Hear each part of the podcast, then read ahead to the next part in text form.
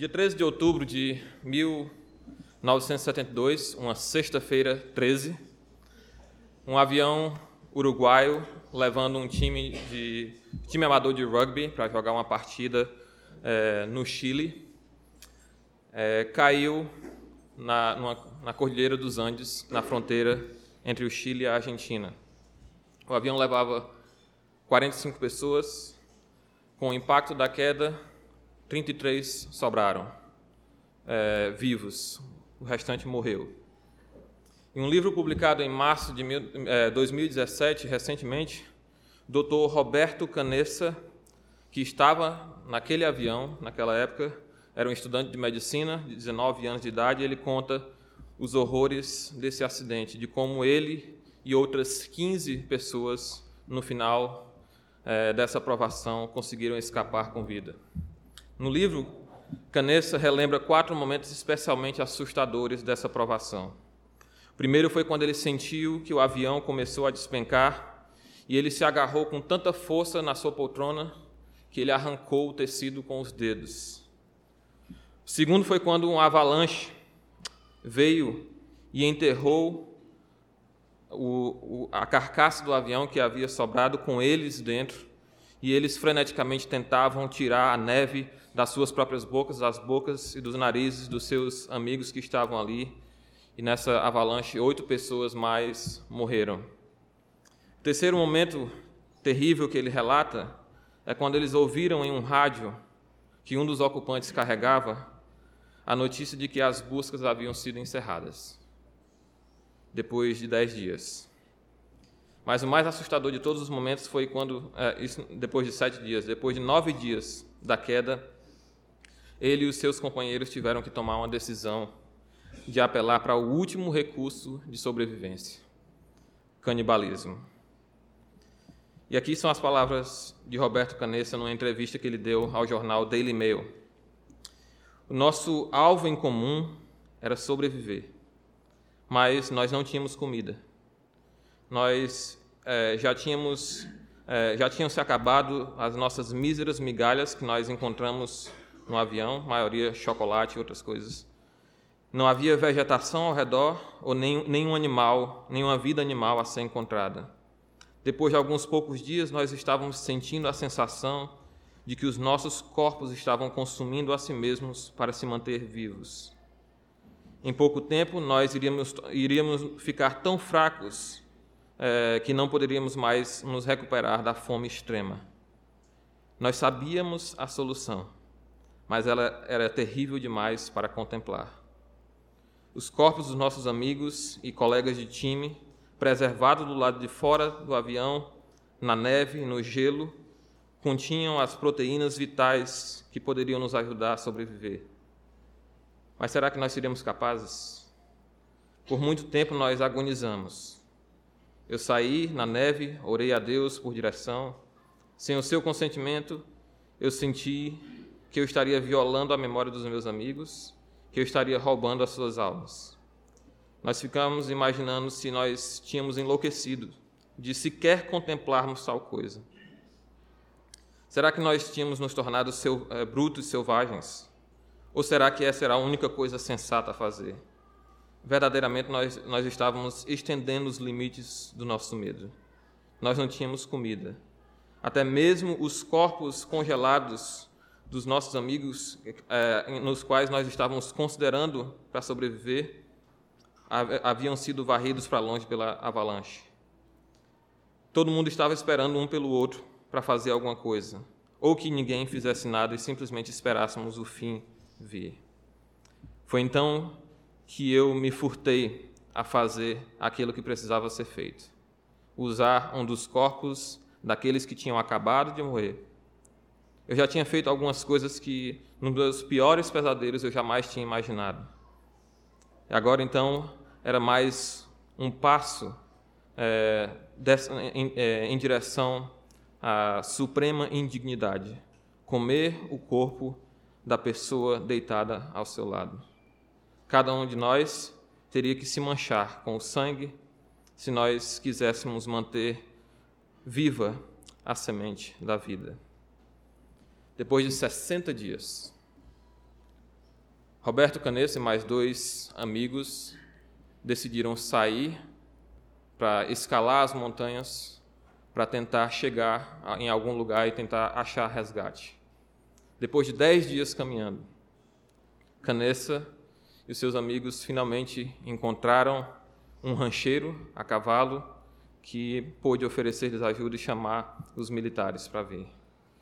Então, no dia 23 de dezembro, 72 dias depois, Canessa e os seus 15 amigos foram finalmente resgatados. Que história trágica. Mas mais triste ainda do que isso é, é contemplar a realidade de que isso acontece todos os dias no meio da igreja, na forma de conflitos carnais entre irmãos. Essa é a forma como Paulo descreve os conflitos em Gálatas 5 e 15.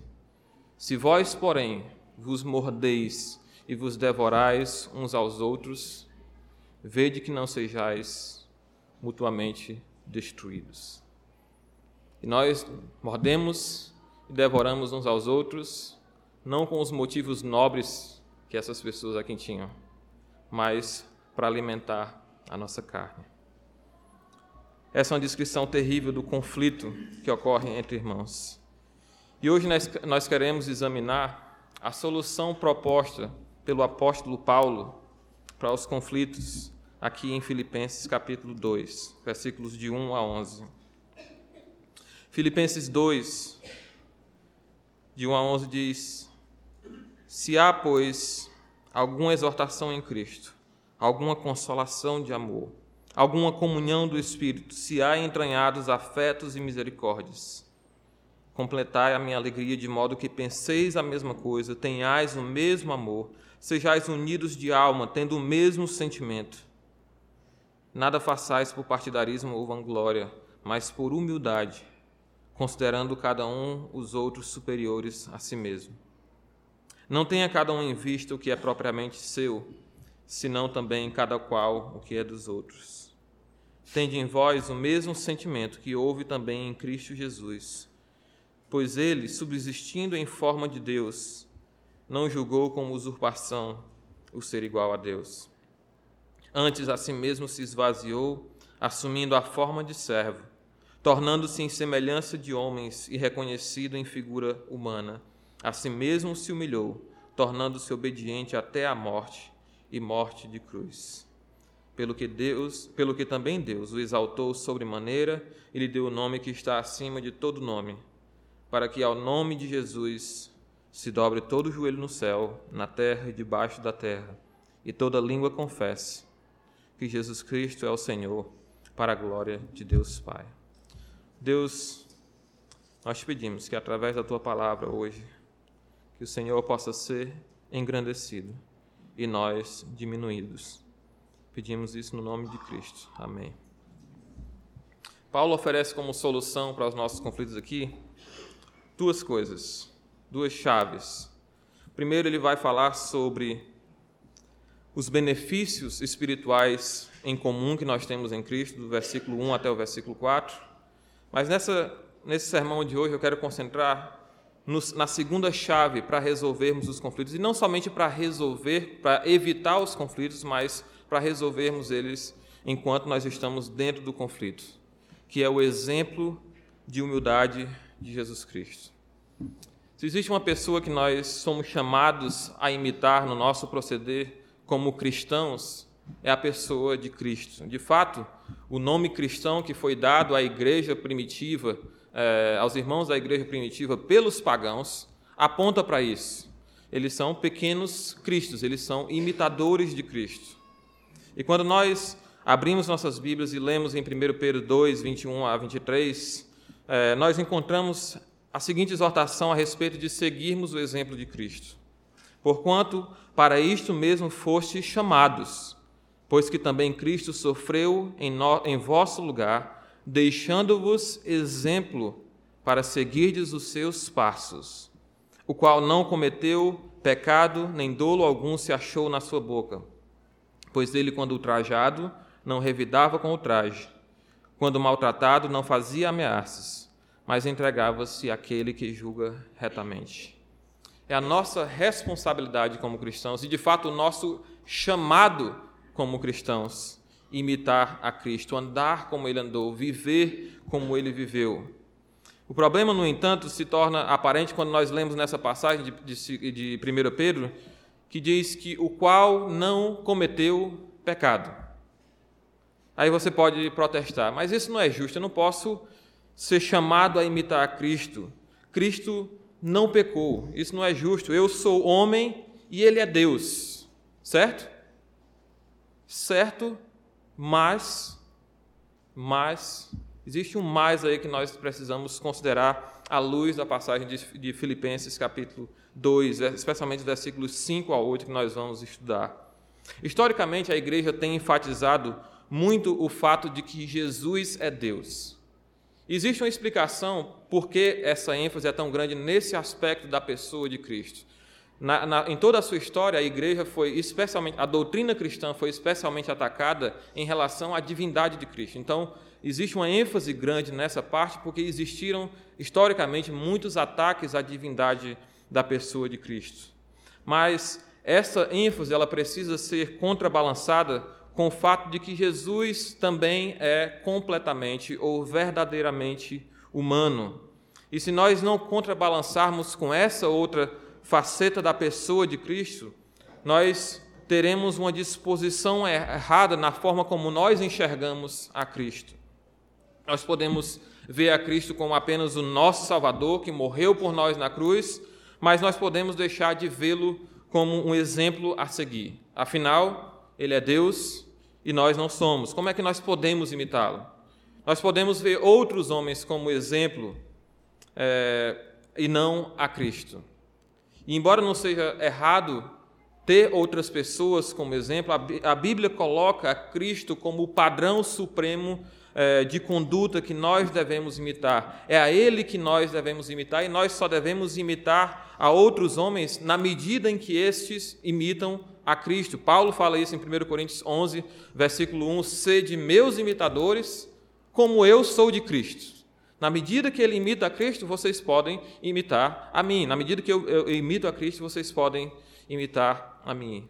E o meu alvo aqui nessa noite, com essa passagem de, de Filipenses 2, especialmente versículos 5 a 8, é mostrar que, embora Jesus seja genuinamente Deus, nós não podemos enfatizar isso o suficiente. É importante enfatizar a divindade de Cristo, mas, embora ele seja genuinamente Deus, ele viveu a sua vida na terra essencialmente como homem, de forma, é, de forma que nós podemos, temos a responsabilidade genuína de imitá-lo. De forma alguma eu, eu pretendo minimizar a importância da divindade de Cristo, mas eu quero enfatizar a tão negligenciada humanidade de Cristo, que torna legítima a nossa responsabilidade, a nossa motivação de viver como ele viveu, de seguir o seu exemplo. Paulo aqui então mostra esse exemplo de humildade de Cristo como uma das chaves para resolver, não só, eh, não só para resolver, mas também para evitar conflito na igreja. Paulo exorta aqui a igreja, dos, a, a igreja dos Filipenses à unidade a unidade que tem como base os benefícios em comum que cada crente recebeu na sua salvação e que tem como fundamento também o exemplo supremo de humildade da pessoa de Jesus Cristo, que é, é detalhado para nós nos versículos 5 até o versículo 8. Paulo começa essa passagem exortando a gente a, a, a imitar a pessoa de Cristo como, é, como exemplo supremo de humildade. Ele nos ordena no versículo 5: Tende em vós o mesmo sentimento que houve também em Cristo Jesus. Paulo nos aponta para Cristo como supremo exemplo. Ele é o padrão de humildade que nós devemos seguir.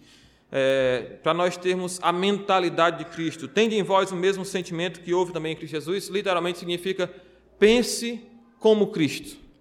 Pense como Cristo. É uma ordem que é dada a todo cristão de pensar como Cristo. Se nós queremos preservar a unidade da igreja, nós precisamos pensar como Cristo. É uma ordem, não uma mera sugestão. E ele prossegue a ensinar certas verdades. Nós só podemos imitar a Cristo na medida que nós conhecemos a Cristo.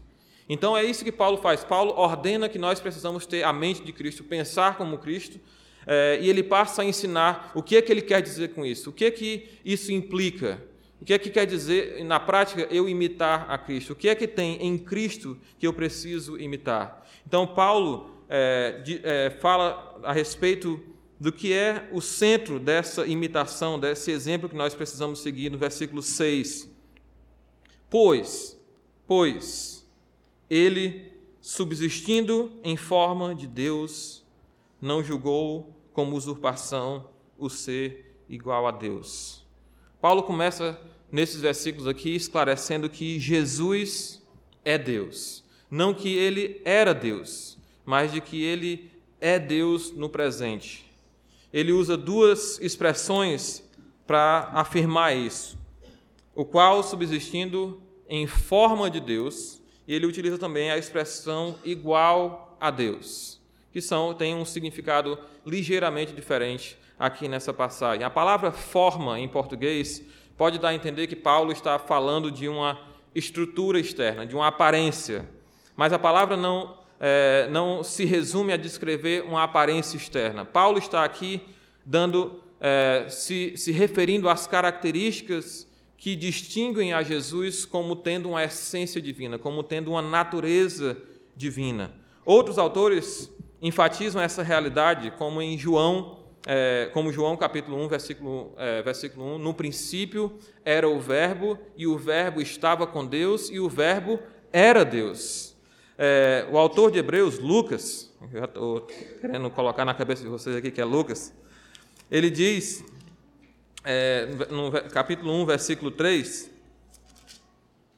que ele que é o resplendor da glória de Deus a expressão exata do seu ser, sustentando todas as coisas pela palavra do seu poder. Então, é, João é, e Lucas afirmam isso, que Jesus é Deus. Mas, espera um pouco. Se ele, se Jesus é Deus e viveu como tal, pode ser legítimo nós seguirmos o seu exemplo? Paulo não para por aqui. Ele vai adiante o qual, subsistindo em forma de Deus, não o julgou como usurpação o ser igual a Deus. O texto continua dizendo que Jesus não considerou a sua igualdade com Deus algo que ele devesse se apegar. Mesmo tendo a natureza de Deus, mesmo sendo é, Deus em essência, Jesus não usurpou a função do Pai. Jesus reconheceu a sua função em relação ao Pai dentro da Trindade e ele se submeteu à vontade do Pai. Ele não buscou usurpar isso. É, Jesus não deixou de ser Deus para se tornar homem. Ele não poderia deixar. Ele não, pode, ele não pode deixar de ser quem ele é na sua essência, na sua natureza. É, assim como eu é, ou qualquer pessoa que nasce de uma certa forma, nós não podemos deixar de ser quem nós somos. Por exemplo, masculinidade. Masculinidade é parte da minha essência. Eu não posso mudar a minha masculinidade. Eu permanecerei sendo homem, que é jovem. Quando eu era criança, eu tinha uma determinada aparência. É, hoje, eu, como adulto, eu tenho uma outra aparência. Quando eu era adolescente, eu tinha uma determinada aparência. Hoje eu sou mais feio do que quando eu era criança, mas mais bonito do que quando eu era adolescente. Um dia eu vou ficar velho, mas a minha natureza não mudou. Nada que eu possa mudar na minha aparência vai mudar quem eu sou na minha essência. O fato de Jesus Cristo ter é, é, adicionado a sua humanidade a si não muda o fato de que ele é Deus. Quando Jesus se tornou homem, ele não deixou de ser Deus. o versículo 7 traz essa grande transição aqui. Antes, Jesus Cristo existia na forma de Deus, ele era Deus em pessoa, ele, mas ele não tomou a igualdade com Deus algo que ele devesse se apegar. Ele não usurpou a função de Deus, ele antes se submeteu a Deus. E o que é que isso implica? do fato de Cristo ter se submetido à vontade de Deus. Versículo 7. Antes a si mesmo se esvaziou, assumindo a forma de servo, tornando-se em semelhança de homens e reconhecido em figura humana. A grande transição que ocorre aqui no versículo 7 mostra o supremo exemplo da humildade de Cristo que nós devemos imitar. Ao invés de reivindicar aquilo que a sua natureza divina o concedia por direito, Jesus se esvaziou. O que é que Paulo quer dizer com isso? Muitos teólogos liberais usam essa expressão para dizer, afirmar que Jesus se esvaziou da sua divindade. Nós já afirmamos que isso não é possível. Jesus não pode deixar de ser quem ele é na sua natureza. A resposta comumente dada por, por teólogos conservadores é que Jesus se esvaziou do uso independente dos seus atributos divinos. É, que é uma resposta que faz um certo sentido, mas quando a gente considera a Trindade, e como o Deus Pai, Deus Filho, Deus Espírito Santo são tão interconectados, não faz muito sentido falar em uso independente dos seus atributos. Mas então o que é que quer dizer que Jesus se esvaziou? O problema, quando a gente considera essa, essa questão, é que muitas vezes, quando se pergunta o que, é que significa esvaziar, não se considera o uso metafórico que essa palavra tem aqui nesse contexto e em outros contextos que ela é usada. Por exemplo, vamos lá em Romanos capítulo 4, versículo 14. Romanos 4 e 14.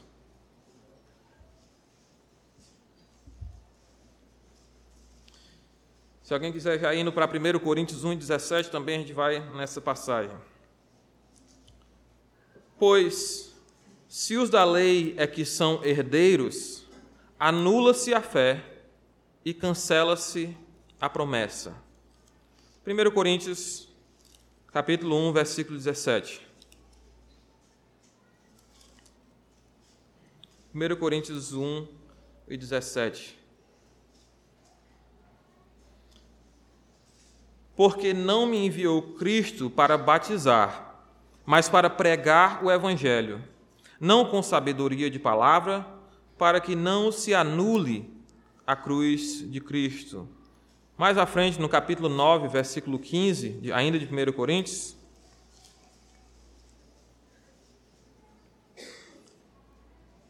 nós temos: Eu, porém, não me tenho servido de nenhuma destas coisas, e não escrevo isto para que assim se faça comigo, porque melhor me fora morrer antes que alguém me anule essa glória.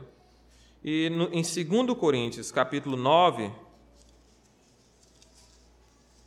versículo 3, 2 Coríntios 9, 3, nós temos: Contudo, enviei os irmãos para que o nosso louvor a vosso respeito, neste particular, não se desminta, a fim de que como venho dizendo, estivesseis preparados. Nós acabamos de passar por todos os usos da palavra que é traduzida aqui por esvaziar em Filipenses.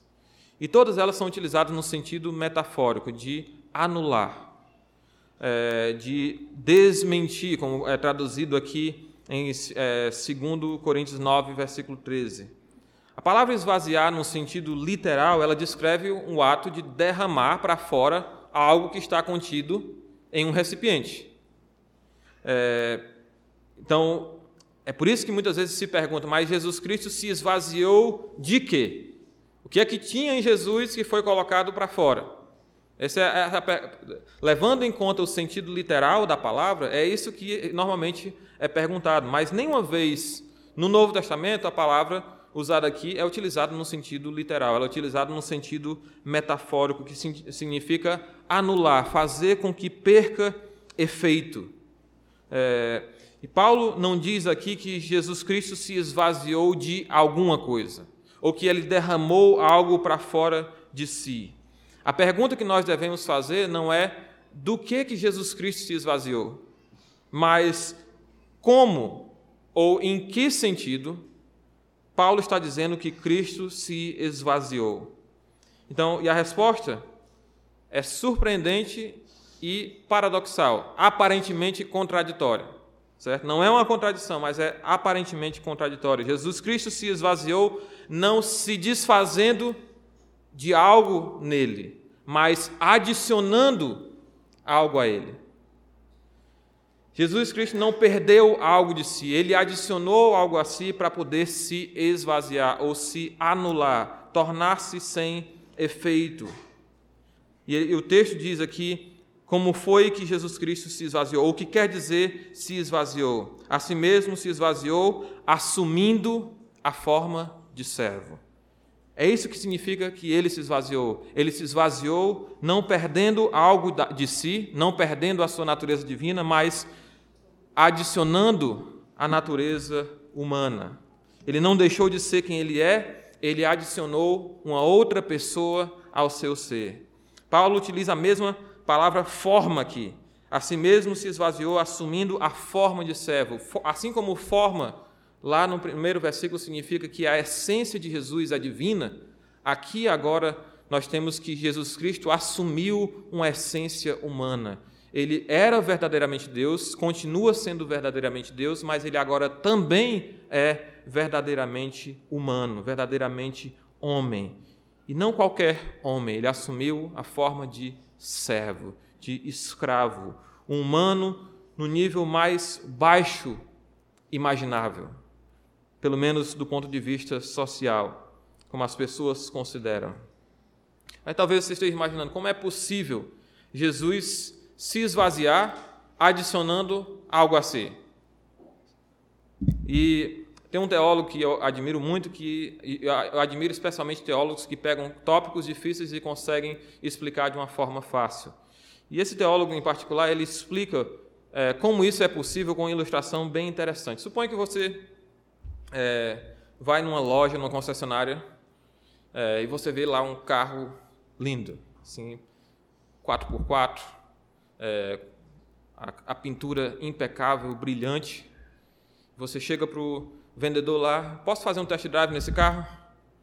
É, e o vendedor, claro, pode sim. Então você pega o carro, é, dá uma, começa a dar uma volta nele, e aí é, o carro dirige muito bem, um carro muito potente, possante, e você não, decide, ah, vou testar esse carro, vou testar os limites desse carro aqui, vou numa estrada de terra. Poucos dias antes havia caído uma chuva e essa estrada de terra está só por lama. E você é, pega, entra nessa estrada, liga o 4x4 quando é necessário, o carro sai perfeitamente, mas sai todo coberto de lama. Você chega de volta lá para a concessionária, bota o carro lá, o carro todo coberto de lama. E o vendedor, o que foi que você fez com o meu carro? Eu não fiz nada, só adicionei algo a ele. É, quando você sujou o carro de lama, nada foi diminuído do carro. A beleza do carro ainda está lá, o seu brilho ainda está lá, a sua glória ainda está lá, mas ela não pode ser vista agora. Ela não pode ser manifesta, porque ela está coberta pela lama. A adição da lama não subtraiu nada do carro, apenas impediu a manifestação da sua beleza. Então, da mesma forma, quando Jesus assume ou adiciona a si a natureza humana, Jesus não subtrai nada da sua natureza divina. A sua divindade, embora ainda plenamente possuída, ela não pode agora ser plenamente manifestada devido a essa incorporação da humanidade. Outra ilustração que esse mesmo teólogo sugere é é a de um rei que vive num palácio, tem as melhores roupas, tem acesso à melhor comida com os melhores cozinheiros do reino, é, é tratado pelos melhores médicos, é protegido é, pela, pelos soldados mais poderosos. E um dia ele decide dar uma volta pelo seu reino e ele vai para uma parte do reino muito pobre, que ele nunca tinha passado antes, cheio de mendigos, pedindo por comida, vestidos em trapos. E aquele rei fica com aquilo na cabeça não consegue dormir durante aquela noite e ele toma a decisão de que ele vai viver como um escravo ou como, como um mendigo. Ele vai experimentar viver verdadeiramente como um mendigo. Seus conselheiros tentam convencê-lo do contrário, mas ele está decidido que ele vai viver verdadeiramente como um mendigo para ter a experiência de um mendigo. Então ele vai. E agora não está mais vestido com as suas roupas finas, gloriosas, mas com trapos rasgados, fedidos. Quando o rei agora tem fome, ele não pode simplesmente chamar um dos seus chefes para preparar uma boa comida, ele tem que suportar a fome, comer aquilo que está disponível, pedir por comida aos que estão passando no meio da rua. Quando é, ele fica doente, embora na sua autoridade, na sua prerrogativa de rei, ele poderia chamar um dos seus médicos para vir lhe tratar, para viver plenamente a experiência de um mendigo, ele precisa suportar a doença e deixar que o seu corpo se cure é, por si só.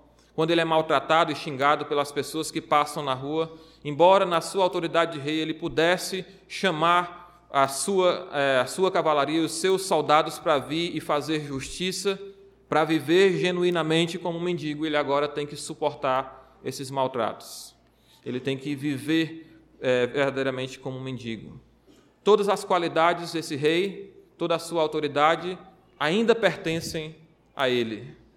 Mas a manifestação dessas qualidades, desses privilégios, não pode ser feita por causa da escolha do rei de viver genuinamente como um mendigo.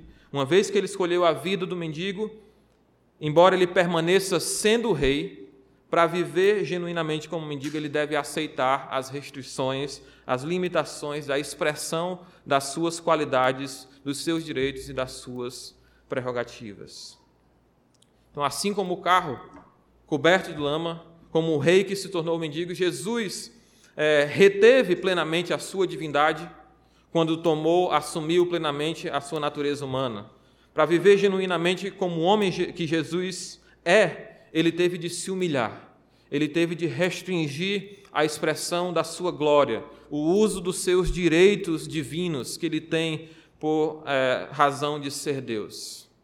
Nós podemos admitir que, que é impossível nós entendermos completamente como é que duas naturezas podem conviver em uma pessoa. Como é que Jesus pode ser ao mesmo tempo plenamente homem e plenamente Deus? Uma natureza possuindo uma natureza não criada, infinita, completamente divina, junto com outra natureza criada, é, finita e completamente humana. Mas é exatamente isso que a Escritura nos afirma. É, 2 Coríntios 8, 9 diz: Pois conheceis a graça do Senhor Jesus Cristo, que, sendo rico, se fez pobre por amor de vós, para que pela sua pobreza vos tornasseis ricos. Nós devemos abraçar o ensino, mesmo com a tensão que possa existir, mesmo que, com o mistério que possa existir entre essas duas coisas.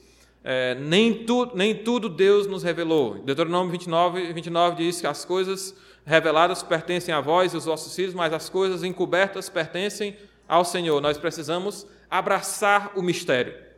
A Bíblia afirma as duas coisas: Jesus é plenamente Deus plenamente homem, como tudo isso se reconcilia perfeitamente, nós não compreendemos, mas nós não precisamos compreender para aceitar aquilo que Deus nos ensina. Assim como Jó não precisou compreender o que é que estava por trás do seu sofrimento para poder louvar a Deus por, aqui, por quem Deus realmente é. Jesus se humilhou, assumiu a forma humana, uma forma de servo, uma forma de escravo e ele diz, versículo 8: A si mesmo se humilhou, tornando-se obediente até a morte e morte de cruz. Paulo passa agora a explicar a extensão da humilhação e da obediência de Cristo, Deus que se tornou homem, o Rei que se tornou mendigo.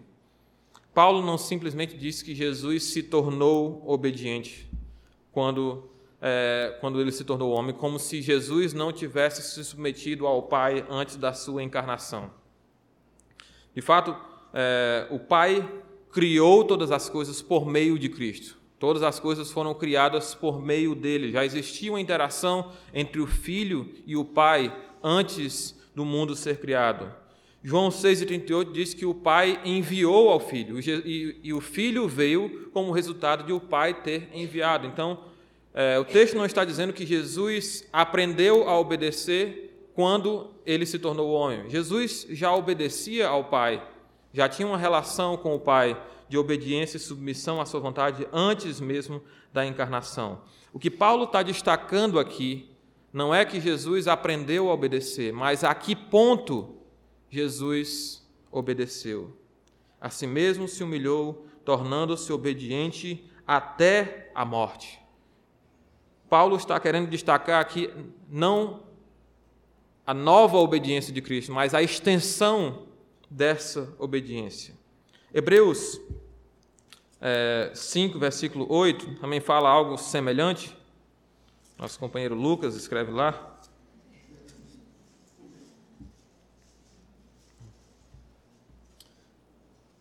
Versículo, é, Hebreus 5, versículo 8, diz: Embora sendo filho, aprendeu a obediência pelas coisas que sofreu.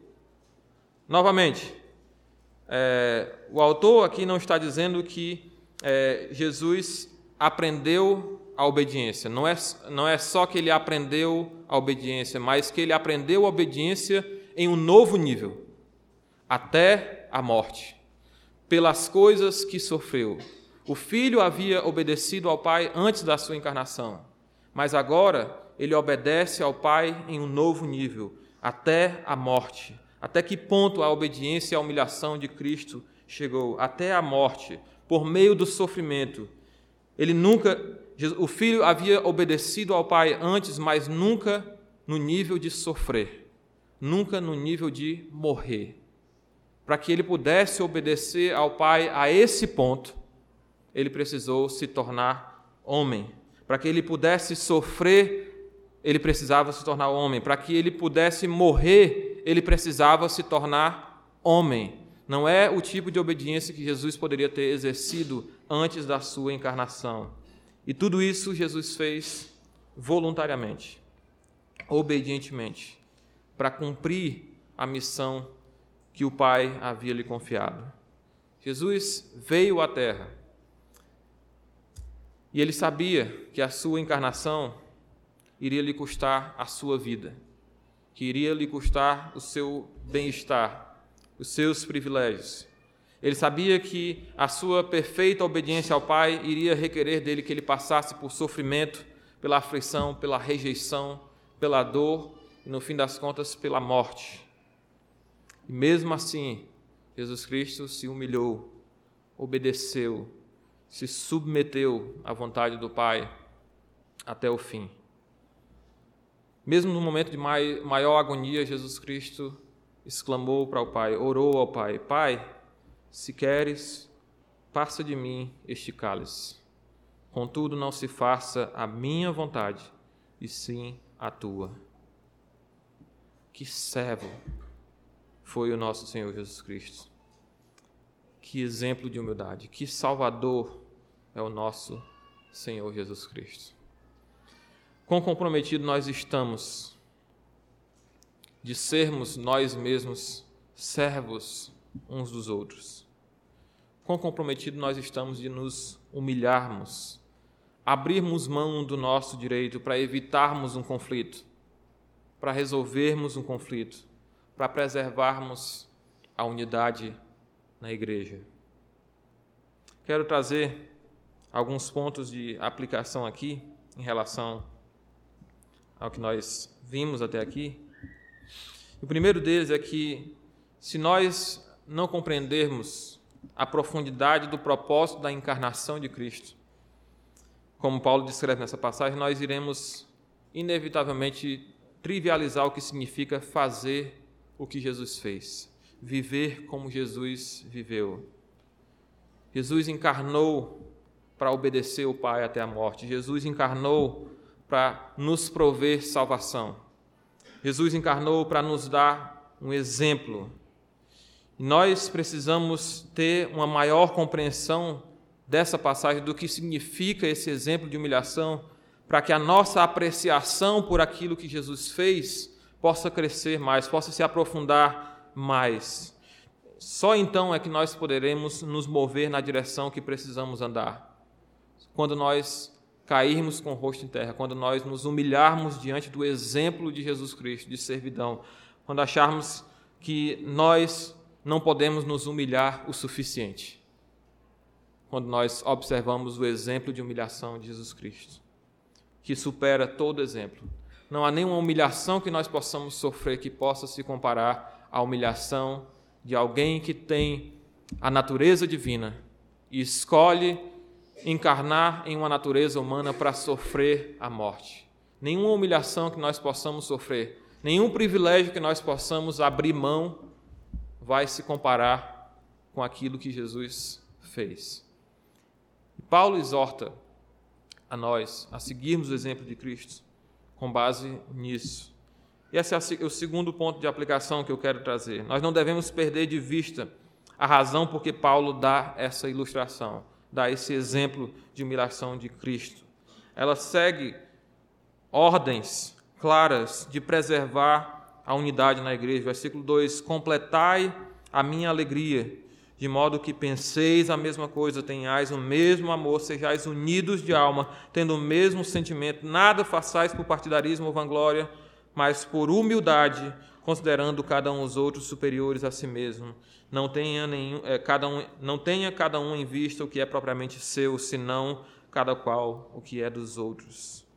É nesse contexto de unidade da igreja, de evitar conflitos, que Paulo vai discutir mais na frente, capítulo 4, o conflito que existia entre duas mulheres naquela igreja. É, é nesse contexto de resolução de conflito que Paulo nos dá essa exortação da, da impressionante humilhação de Cristo. Tende em vós o mesmo sentimento de que houve também em Cristo Jesus. Pensem como Cristo. Ter a mente de Cristo, ser como Cristo, é entregar a si mesmos para servir humildemente uns aos outros.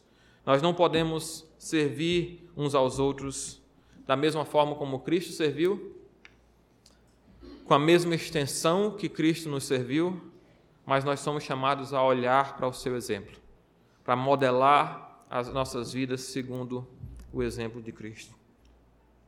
E um último ponto de aplicação que eu quero trazer a partir dessa passagem é uma exortação. Pare de usar a desculpa de que Jesus é Deus para dizer que você não pode imitar a Jesus, para justificar uma vida cristã medíocre. Quando Jesus assumiu a natureza humana, ele viveu verdadeiramente como homem. Ele se confiou ao poder do Espírito Santo. Ele utilizou a palavra de Deus para resistir à tentação. Ele utilizou a oração para resistir à tentação. Jesus viveu verdadeiramente como homem e nós podemos genuinamente seguir o seu exemplo, não na mesma extensão, não na mesma medida, mas nós somos responsáveis por isso. Nós podemos viver em dependência a Deus, como Jesus viveu. Nós podemos viver em obediência a Deus, seguindo o exemplo que Jesus nos deu. Nós nunca seremos iguais a Cristo, mas nós podemos imitá-lo. E de fato, é uma ordem que nós temos nas Escrituras, de que nós imitemos a Cristo. E se nós não estamos seguindo essa ordem, nós estamos em desobediência à palavra de Deus. Você quer verdadeiramente ser chamado de cristão, no sentido que a palavra cristão tem no Novo Testamento? Pequeno Cristo? Nós devemos buscar viver à altura do nome pelo qual nós somos chamados. Imitar a Cristo, começando por onde ele começou, pela sua humilhação. E se nós vivermos dessa forma, nós não apenas iremos evitar conflitos, desunião na igreja, mas nós também iremos resolver mais prontamente quando os conflitos inevitavelmente vierem a ocorrer. Pai eterno, nós louvamos o teu nome. Tu és grande, ó Pai. Tu és um Deus temível. Senhor, é todo-poderoso. é o Deus que tem toda a criação nas suas mãos. É o Deus que move a história. Tu és o Deus que tem o coração dos reis nas suas mãos. Senhor é o Rei Supremo sobre todo o universo. Senhor, sustenta tudo nas tuas mãos. E ainda assim, ó Deus, sendo grande, o Senhor visita o homem. Quem é o homem para que dele te lembres? E o filho do homem para que o visites? Nós não somos nada, nós, nós somos pó. Como Davi, nós podemos dizer: Eu sou um verme. Mas o Senhor se importa conosco. E se importa ao ponto de ter enviado teu filho. Senhor, nós louvamos a Cristo. Nós louvamos a Cristo porque, mesmo Ele estando junto a Ti, ó Pai, tendo acesso à glória que é devida a Ele como Deus. Ele decidiu se esvaziar, se humilhar, assumir a nossa carne, a nossa natureza, para pagar o preço pelos nossos pecados, ó Deus, para nos reconciliar de volta contigo, ó Pai. Ó Deus, nos ajuda a olhar para Cristo Somente a Ele, ó Deus, como supremo exemplo de humildade, nos ajuda a nos maravilhar a cada dia com a expressão de humilhação que nós vemos que nosso Senhor, sendo Deus, sofreu na Sua palavra, Deus. Que nós venhamos a nos envergonhar dos nossos pecados, do nosso orgulho, quando nós achamos que não devemos dar o braço a torcer, que não devemos nos humilhar. Deus nos ajuda, Deus. Nos ajuda, ó Pai, pelo exemplo de Cristo, pelo Teu Espírito que habita em nós, que o Teu Espírito, pela Tua palavra, cada dia volte os nossos olhos ao nosso Salvador, que possamos nos tornar cada dia mais parecidos com Ele. Que Senhor seja glorificado em todas as coisas, assim como o Senhor glorificou ao teu filho, depois de ele ter passado pela humilhação, ter herdado o nome que está acima de todo nome, que o Senhor, ó Deus, à medida que nós refletimos o caráter do teu filho, que o Senhor venha receber toda a glória no meio da tua igreja. Que o mundo, ó Deus, possa observar a tua igreja como uma luz que brilha, ó Deus, ao ver a forma como nós lidamos com os nossos conflitos, com as nossas diferenças, com um coração humilde, não levando em conta aquilo que é propriamente nosso, mas procurando o bem dos nossos irmãos acima de tudo, ó Deus. Assim como Cristo não se importou com seus direitos, com seus privilégios, mas se humilhou para o nosso bem, para o nosso benefício. Ó Deus, que exemplo. Nós louvamos o teu nome, nós louvamos a Cristo, Deus. Opera em nós a humildade a cada dia. Nos ajuda a olharmos para Ti, supremo exemplo de glória e a enxergarmos cada um de nós como verdadeiros irmãos e vivermos em perfeita unidade. Pedimos a tua ajuda, teu auxílio. Nome precioso de Cristo. Amém.